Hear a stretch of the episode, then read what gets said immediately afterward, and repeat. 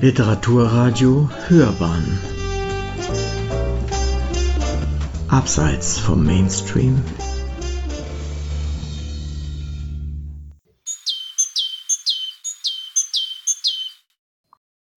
Ich liebe Strukturen von Pflanzen. Manchmal gehe ich einfach nur im Wald herum und schaue mir die Rinden von Bäumen an, die Beschaffenheit von Blättern, den Habitus von Moosen und mein Auge findet dabei Ruhe. Und irgendwie auch nicht. Ähnlich ist das mit Steinen, mit dem Sand an Stränden, aber auch mit mir eher unbekannten Bäumen und Pflanzen in Ländern, in denen ich nicht immer lebe. Wie Formen und Farben sich verbinden, wie schön Unregelmäßigkeiten, Knoten, Wulste und all so etwas sein können.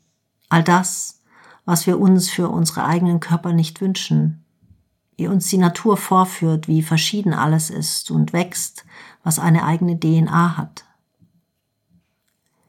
Wäre ich eine Architektin, ich würde alle meine Häuser und Bauwerke den Pflanzen abschauen. Und dabei wäre ich nicht einmal die Erste.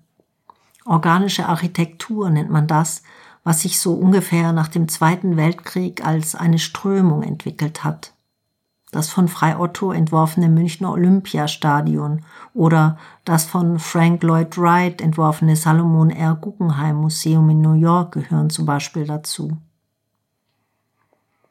Als ich jetzt in Griechenland war, betrachtete ich die fleischigen Blätter der Felsenrose. Sie gehört zur Gattung der Sukkulenten und braucht wenig Wasser, weil sie viel davon speichern kann, wenn es welches gibt. Welche Schönheit die Anordnung ihrer Blätter hat welche Schönheit überhaupt entsteht, wenn etwas nicht symmetrisch ist und wie gut sich, wer auch immer von den Insekten, in den Räumen zwischen ihren Blättern einnisten oder aufhalten kann. Geradezu freiräumig ist diese Pflanze.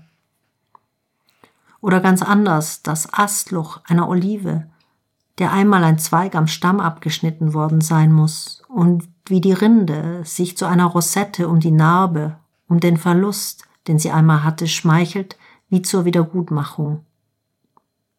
Von großer Anmut ist so ein Baum plötzlich.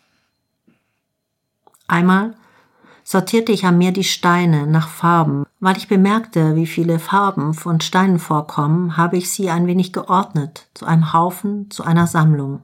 Und vielleicht auch, um zu verstehen, wie das große Ganze, der Steinstrand an sich, der erst einmal nichts Besonderes ist, sich zusammensetzt, wie seine Farbe entsteht, sein Licht, seine Textur.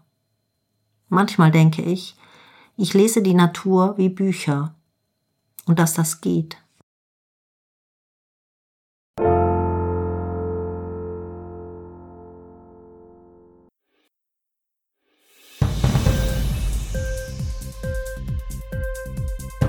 Hat dir die Sendung gefallen? Literatur pur, ja, das sind wir natürlich auch als Podcast. Hier kannst du unsere Podcasts hören.